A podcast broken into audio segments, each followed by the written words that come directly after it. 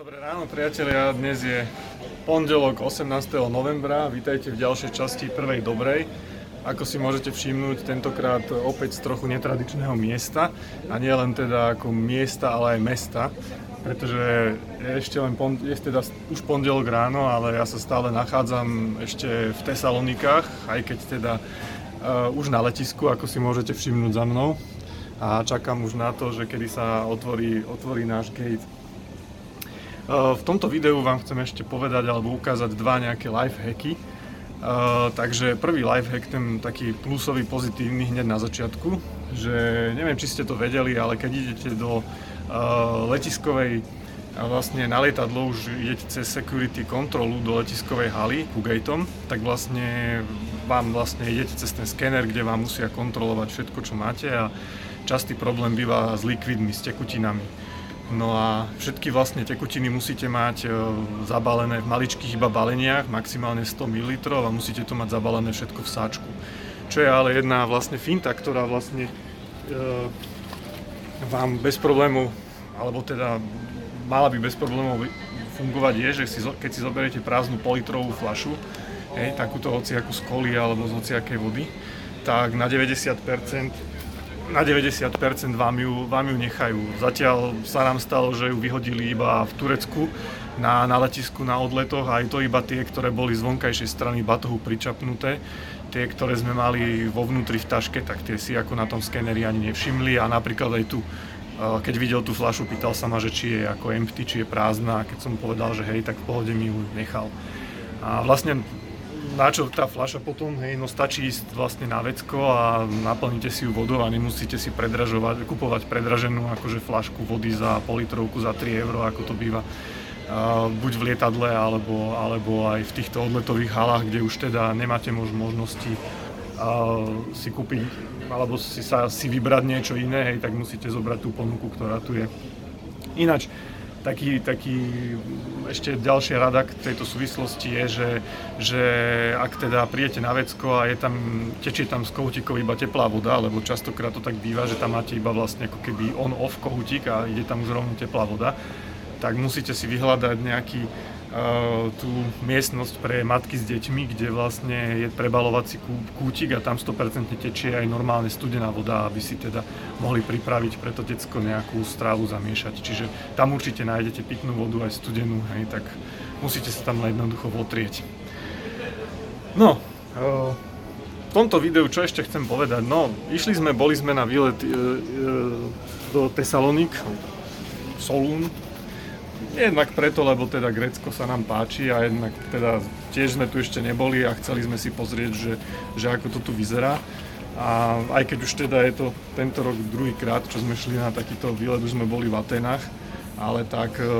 keďže boli lacné letenky a celkom aj ubytovanie sa nám podarilo zohnať lacné, tak sa nám zdalo, že, že bude fajn, keď sa ešte, keď sa ešte po, uh, pôjdeme, keď sa ešte pôjdeme niekam pozrieť a, a trošku do tepla. Bolo tu tak akurát počasie na, na tričko s dlhým rukávom alebo, alebo na mikinu. Takže celkom, celkom fajn. Dneska už teda posledný deň ráno prší, ale to už uh, nám je jedno, keďže odchádzame.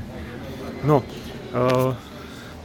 prečo je dobré vlastne takto cestovať? Si poviete, že, že jednoducho uh, takéto cestovanie, že aj tak, keď sa pohybujeme iba v tej turistickej zóne, zóne už aj v strede mesta, už aj takto nemá nič spoločné s danou krajinou. No áno aj nie, ako je to, je to také, že, že častokrát tie už turistické centra sú už tak rozli, odlišné od toho, ako žijú bežní ľudia, že naozaj tam už proste uh, zažijete všetko, všetko ostatné, ale nie je to vlastne čo v tej krajine, ako to funguje. Ale tak každopádne aspoň vidíte, ako sa tam majú a ako vlastne tam funguje, ja neviem, doprava a môžete si pozrieť tie pamiatky samozrejme, ktoré, kvôli ktorým tam idete, hej. No, ale uh, čo je taká, taká Druhá vec, kvôli čomu si myslím, že sa oplatí stále vlastne cestovať a kvôli ktorej vlastne uh, to aj tie výlety aj robíme, je vlastne to, že fungujeme ako rodina, ideme tam s deckami a, a jednoducho sme spolu, strávime spolu nejaký čas, aj keď je za tým častokrát veľa nervozity a veľa, veľa jak to mám povedať, akože stresu, lebo keď sa človek presúva nevie, je prvýkrát na nejakom neznámom mieste a podobne, tak e, zažíva veľakrát alebo častokrát rôzne také stresujúce situácie. Čo je ale teda pozitívne je to, že učíme proste tie decka, ako takéto situácie riešiť. Riešiť či už takým tým e, klasickým spôsobom, hej, že nájsť nejakú, nájsť nejaké infocentrum, nájsť nejakú, nájsť nejakú mapu papierovú a skúsiť sa nejak zorientovať alebo sa opýtať ľudí, alebo aj zapájaním nejakých moderných technológií, to znamená vyhľadať si, vyhľadať si na, na Google, na, na webe, že proste informácie, o čom treba a, a proste vedieť sa, v tom, vedieť sa v tom zorientovať, hej. A v podstate učíme jednoducho nejak tie decka proste fungovať, hej, zvládať tie situácie, zvládať ten stres, ale zároveň aj teda vedieť sa orientovať v tom svete, vedieť si vybaviť tie veci, hej, čo treba, ako zlávnený listok na MHD, keď to už poviem, akože takú jednoduchú blbosť, ale tak proste, aby, aby sa naučili fungovať a videli, ako proste my ako rodičia tie situácie proste riešime a, a ako, ako jednoducho vždycky na začiatku je nejaká situácia, ktorá sa zdá proste neriešiteľná alebo ktorá je proste nejaká zapeklitá a na konci sa nejak dopracujeme k nejakému riešeniu. Či už, či už, či už je 100% alebo 90%, či je to úplne skvelé riešenie alebo nie. V podstate nejako si vždycky musíme poradiť a to je, to je, to je tá druhá vec, ktorá si myslím, že, že tieto výlety nám dávajú, že proste takú škola, školu života to nazvem, hej. Samozrejme, už ak máme decka trochu väčšie a sú, sú tínedžeri, tak proste už majú na všetko svoj vlastný názor a jednoducho všetko rodičia robia tak nejak divne a so všetkým stále stresujú a proste otravujú a neviem čo, ale to už patrí akože jednoducho k tomu, že sú to proste, sú to proste tínedžeri, hej, čiže, čiže s tým si už jednoducho nepomôžeme. No, druhý lifehack, ktorý vám chcem ešte ukázať v tomto videu a týka sa tiež cestovania a letiska alebo vôbec celkovo akože pohybovania sa v turistických zónach je taký negatívny lifehack a to je to, že hm, keď sa pozriete teraz za mnou, vám ukážem, nachádza sa tu niečo, čo vyzerá ako bankomat. Uh, toto je, je to bankomat, ako je to, je to bankomat, ktorý vám reálne dáva peniaze a tento bankomat si dobre zapamätajte jeho dizajn a hlavne aj názov firmy, ktorá ho, ktorá ho prevádzkuje. Tá firma sa volá Euronet. A tento bankomat, fakt sa mu akože oblúkom vyhýbajte takýmto bankomatom a vlastne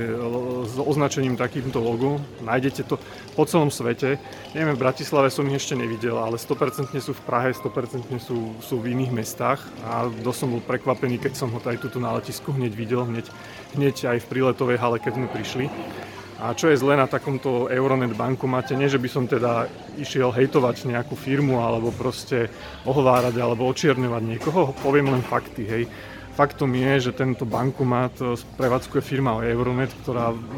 funguje tak, že vám vlastne strhne strašne vysoký poplatok za výber tých peňazí, alebo aj za zmenu kurzu, ešte keď ste teda v inej krajine, kde, sú, kde je nejaká cudzia mena, tak strhne vám prachy za, za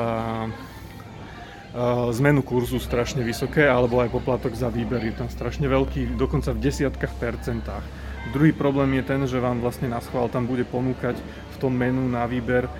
vysoké sumy peňazí, čiže normálne si, ja neviem, doma idete vybrať 50 alebo maximálne 100 eur, tak tu vám ponúkne bez problémov, že 500 eur, 1000 eur a podobne a je to z toho dôvodu, aby aby znovu, akože čím viacej peňazí vyberiete, tak tým viacej uh, ten poplatok za výber, ktorý sa pohybuje v desiatkách percent, hej, vám potom môže, môže vlastne strhnúť zaučtovať. Hej.